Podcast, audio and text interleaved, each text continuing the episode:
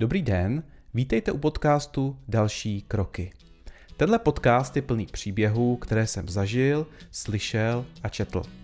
Jsou to příběhy, které vám pomohou nahlížet jinak na to, co doma i v práci děláte, příběhy, které vás inspirují, překvapí, pobaví a něco naučí. Já jsem Jiří Benedikt, tvůrce a hlas tohoto podcastu. Pomáhám lidem ve velkých firmách s inovačními projekty a jako lektor inovačních a digitálních dovedností. Ve své práci vycházím z metod Lean Six Sigma a Design Thinking, což jsou způsoby myšlení a způsoby práce pro inovaci v digitální době. A mým cílem je pomoct lidem dělat dobrou práci a mít výsledky a díky tomu zažít pocit radosti a naplnění. Sedmá sezóna podcastu bude mít opět pět nebo šest dílů, nově však budou díly vycházet každý měsíc. Vždycky první den měsíce je najdete na podcastových platformách a poté následující pondělí pak vždy ve formě videa na mém YouTube kanálu. Můžete si na příběhy o historii Excelu, jak žít bez to-do listu, jak je těžké inovovat, když jste úspěšný, proč brainstorming nefunguje a jeden takový hodně zajímavý příběh ze světa Leanu. Možná ještě nějaké téma přidám nebo změním, tím jak budu těž točit po měsících, tak sám uvidím, eh, co přijde. Můj podcast neobsahuje žádné reklamy ani sponzorství, všechno, co říkám, je z mojí hlavy. A poslouchat to můžete ideálně přes Spotify, ale taky třeba přes Apple nebo Google podcasty. A všechny možnosti poslechu najdete na webu www.dalšíkroky.cz. Já třeba používám na mobilu aplikaci Castro, která je zdarma a super. Pokud chcete dostávat upozornění na nové díly, můžete jít na jiřibenedikt.com lomeno novinky a já vám každý čtvrtek pošlu, co je nového v podcastu, nebo na mém blogu, nebo na YouTube. Minule jsem zkusil jednu epizodu natočit i s obrazem a zdá se, že tenhle experiment zafungoval a přivedl k podcastu nějaké nové posluchače. Takže jsem se od této sezóny, nebo aspoň pro tuto sezónu, rozhodl natáčet s obrazem epizody všechny. Berte to ale spíš jako kameru namířenou do mého studia, protože možná budu u natáčení vypadat zamyšleně, roztěkaně, nedívat se do kamery, ale takhle prostě u natáčení podcastu vypadám. Budu taky rád, když podcast budete sdílet a doporučíte ho lidem, které by mohl zajímat. A pokud mi chcete cokoliv zkázat, okomentovat to, co říkám, nesouhlasit nebo přidat vlastní zkušenosti, napište mi e-mail – Moje adresa je jiri.jiribenedikt.com Všechny maily čtu a na všechny se podívám a odpovídám. Eh, do, prvné, do první epizody jsem si opět pro vás připravil něco, čemu říkám Random Show, což je taková série krátkých příběhů na různá témata, která se jinam nevešly. Tak pojďme na to.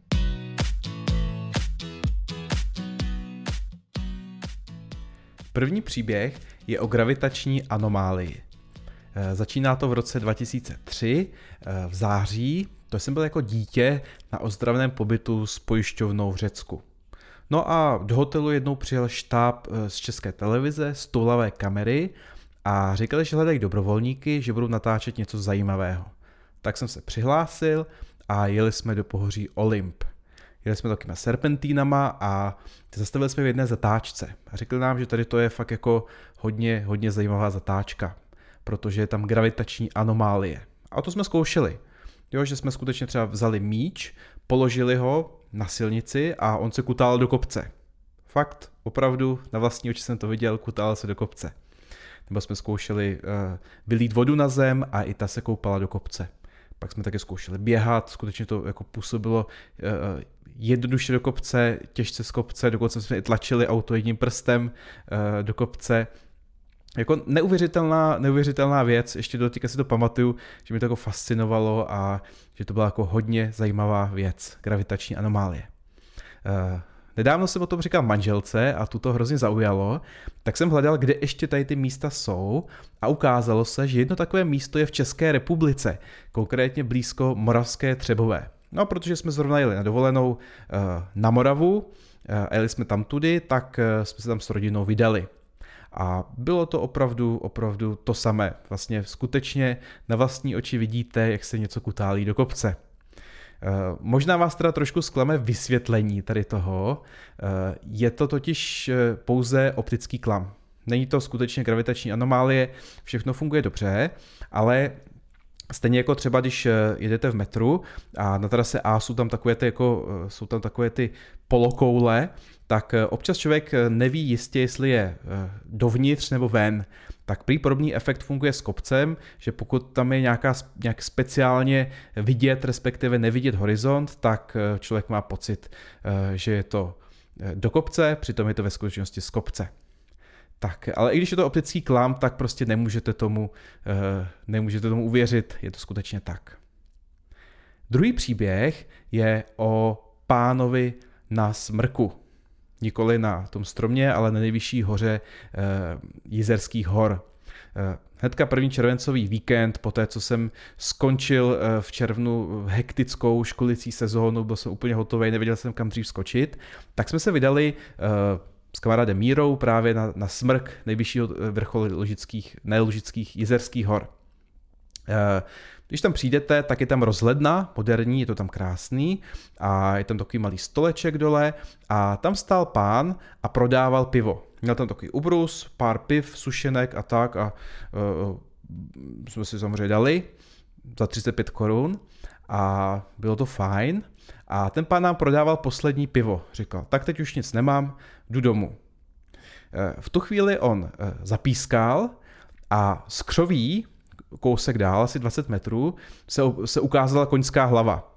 Jo, prostě vyběhl kůň, mezi lidma, bylo to moc lidí a prostě přiběhl k tomu pánovi jako pejsek, eh, pán si, pán si ho tak jako, evidentně byl jeho, pán měl takový dvoj, dvojkolák, do toho dvojkoláku si složil své věci, ten ubrus, dal na koně sedlo a jel domů.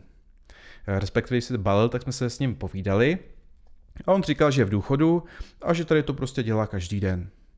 A já jsem si v tuhle chvíli uvědomil, jak je to super. Jo, vždycky jsem si říkal, že eh, v důchodu nechci jenom luštit křížovky a koukat na televizi, ale nevím, jestli budu schopný dál dělat svoji práci. A tady ten příběh toho pána, který eh, v důchodu každý den eh, osedlá koně, do dvou koláků naloží vychlazená piva a sušenky a jde na smrt prodávat, takže v podstatě je na čerstvém vzduchu, podniká a je sám svým pánem. Vůbec bych si nezlobil, kdybych takhle na důchod tady ty věci dělal. Takže to mě inspirovalo. Eh, třetí příběh je zase úplně z jiné kategorie a je o babylonské knihovně. Respektive v roce 1941 eh, vyšla povídka argentinského autora a knihovníka eh, Jorge Luise Borgese s názvem Babylonská knihovna právě. A autor popisuje v této knižce fiktivní svět budoucnosti, kde existuje rozsáhlá knihovna s obrovským množstvím svazků. A je eh, složena eh, ze vzájemně propojených šesti uhelníkových místností a eh, v každé místnosti je vždycky vchod u jedné stěny, u druhé stěny nějaké základní potřeby pro lidské přežití a u zbylých čtyř stěn jsou police s knihami. A těch eh, šestiuhelníkových místností s knihami je tam tolik, že ta knihovna obsahuje eh, vlastně všechny možné kombinace písmen, které existují. To znamená, na každé stránce je to 25 znaků, písmenka, tečka, čárka, mezera a asi veškeré kombinace v té knihovně někde jsou. Takže když otevřete nějakou náhodnou knihu, tak pravděpodobně najdete nějaký nesmyslný mix právě písmenek ale protože tam jsou všechny kombinace, tak vlastně ta knihovna musí nutně obsahovat všechny knihy, eh, které kdy byly napsány, eh, všechny knihy, které budou napsány, eh, predikce budoucnosti, životopisy lidí, kteří už žili, ale i těch, kteří se ještě nenarodili a tak dále a tak dále. No, zajímavá, fascinující sci-fi myšlenka. A ta povídka je o knihovnicích, knihovnících v této knihovně. Přestože oni mají všechny informace, které mohou existovat, tak eh, zažívají takový jako zmar a existenční marnost svého počínání. Eh, nevidí, co si počít. Eh, hledají nesmyslné knihy a ty pálí a v zoufalé snaze se snaží najít ty, které jsou užitečné a hledají klíč k tomu, jak tyhle věci najít. A teďka to nejzajímavější na tom. Jo, povídka zajímavá, řeknete si zajímavá fikce, ale v roce 2015 takováto knihovna opravdu vznikla. Eh, ne teda v reálné podobě, ale v podobě digitální. Vytvořil ji programátor a spisovatel Jonathan ba- Basil a najdete ji na stránce libraryofbabel.info. Eh, můžete do knihovny vstoupit, skutečně tam jsou ty šestiúhelníkové místnosti, ve kterých se budete moc eh, pohybovat, eh, respektive každá ta šestiúhelníková místnost má svůj kód složený z písmen a čísel, takže první je místnost 1, 2, 3, 4, pak A, B, C, D a tak dále, je tam opravdu hodně. A když chcete, tak vlastně na začátku zadáte kód té místnosti šestiúhelníkové a fakt se tam vám tam graficky ukáže, ukáže ta knihovna. Vyberete si jednu z těch čtyř stěn, eh, tam vám to ukáže knihovnu, vyberete si jednu z pěti polic a jednu z 32 svazků na té polici. A každý ten svazek obsahuje 410 stran, kterými můžete listovat. Můžete i vyhledávat eh, slova nebo krátké úseky. Eh, abych vám ukázal, že to funguje, nebo abych si to vyzkoušel, tak jsem našel svazek, který obsahuje na jedné ze stran eh, první čtyři věty dnešního podcastu. Prostě jsou tam nějaké nesmyslné znaky a najednou tam je prostě dobrý den, já jsem Jiří Benedikt, tohle je podcast další kroky. A pak to pokračuje dál. Eh, a ten odkaz, abyste viděli, eh, kde to je, abyste to našli, tak vám odkaz na tady tu knihu dám do popisku této epizody. Můžete si v knihovně stáhnout jednotlivé svazky v textovém formátu, že budete chtít. A teď zajímavá otázka, nebo důležitá otázka, eh, k čemu je to dobré? A odpověď je k ničemu, ale fascinuje mě, že to existuje. Eh, a nemám tušení, jak je to naprogramované, jak je to algoritmicky vyrobené. Eh, není pravděpodobné, že, že ty svazky skutečně někde jsou uložené, někdo vygeneroval, to by pravděpodobně zabralo hodně místa, ale je tam nějaký klíč, který dokáže, který dokáže generovat. Jo, ale je to, je to fascinující vlastně i třeba z pohledu autorského práva, nejsem odborník, a teoreticky oni můžou říct, když někdo napíše novou knihu, tak mu někdo může říct, hele, podívejte se, tady ta kniha už v naší knihovně eh, dávno je od roku 2015. Zajímavé. Mám rád takovéto myšlenkové a uh, digitální experimenty. Uh, třetí příběh je o naší Aničce, jsou jí čtyři roky, je to trošku uh, náročné období ve věku uh, dítěte, kdo dítě máte, tak to staré nebo jste měli, tak to znáte. Ale co je jakoby bene, uh, benefit v tomto věku je, že dítě funguje jako generátor uh, vtipných hlášek. A já jsem si začal psát, takže uh, pár takových uh, hlášek. My jsme, naše ještě mladší dcera, Tonička se narodila asi téměř na uh, narozeniny Aničky, na, na uh, třetí narozeniny a my jsme jí říkali, Aničko, dostaneš k narozeninám sestřičku. A ona řekla, ne tatínku, já bych raději baťůžek. Tak to takový vtipný. Jednou jsme jeli po městě a paní, eh, no Anička říká, tati, co tam je za ty pány v tom červeném? A já říkám, to jsou hasiči. A co dělají? Říkám, no pracujou. Anička se ptá, no ale kde mají počítače? Takže covidové dítě sami vidíte, že ještě potřebuje větší eh, nadhled eh, a na světě. Jednou takhle Anička dávala brečící Toničce dudlíka a plišáka a Tonička přestala brečet, Anička za náma přišla a řekla, mami, tati, podívejte, už ji umí vychovávat. Děti ještě taky občas nemají takové jako, jako niance na různé situace, Eh, jednou jsme byli s kamarády na jedné chatě v Krkonoších a tam byl takový ten koupací sud dřevěný, kde nahřejete vodu. Jo a teď tam prostě seděl pár dospělých, jedna, eh, jedna naše kamarádka tam vlastně byla v té vodě, Anička si k ní vleze, tak si k ní vleze a říká jí, víš Lucko, eh, já jsem jako malá docela často kakala do vany.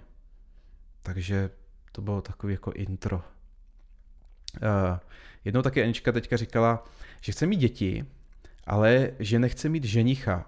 Říkala, tati, já nechci děti, já chci děti, ale ne ženicha, eh, já nejsem moc na kluky totiž.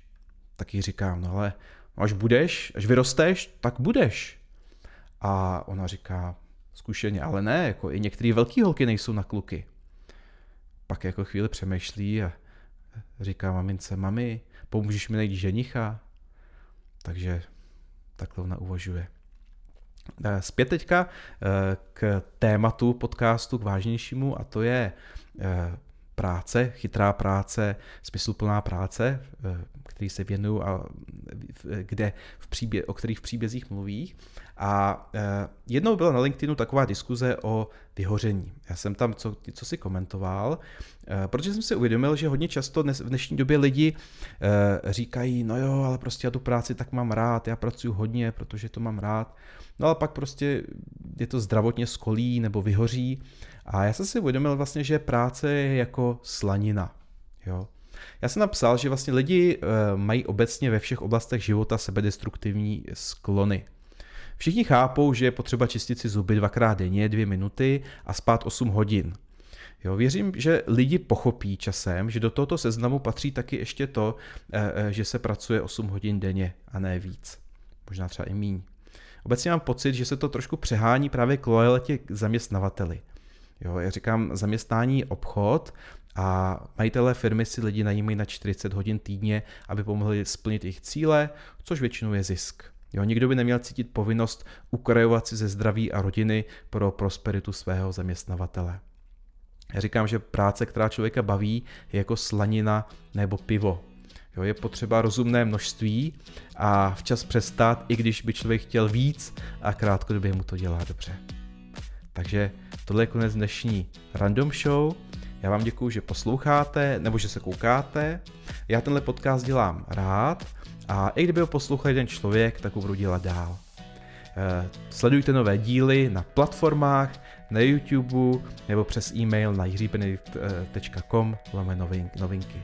Díky, tohle byla epizoda podcastu Další kroky.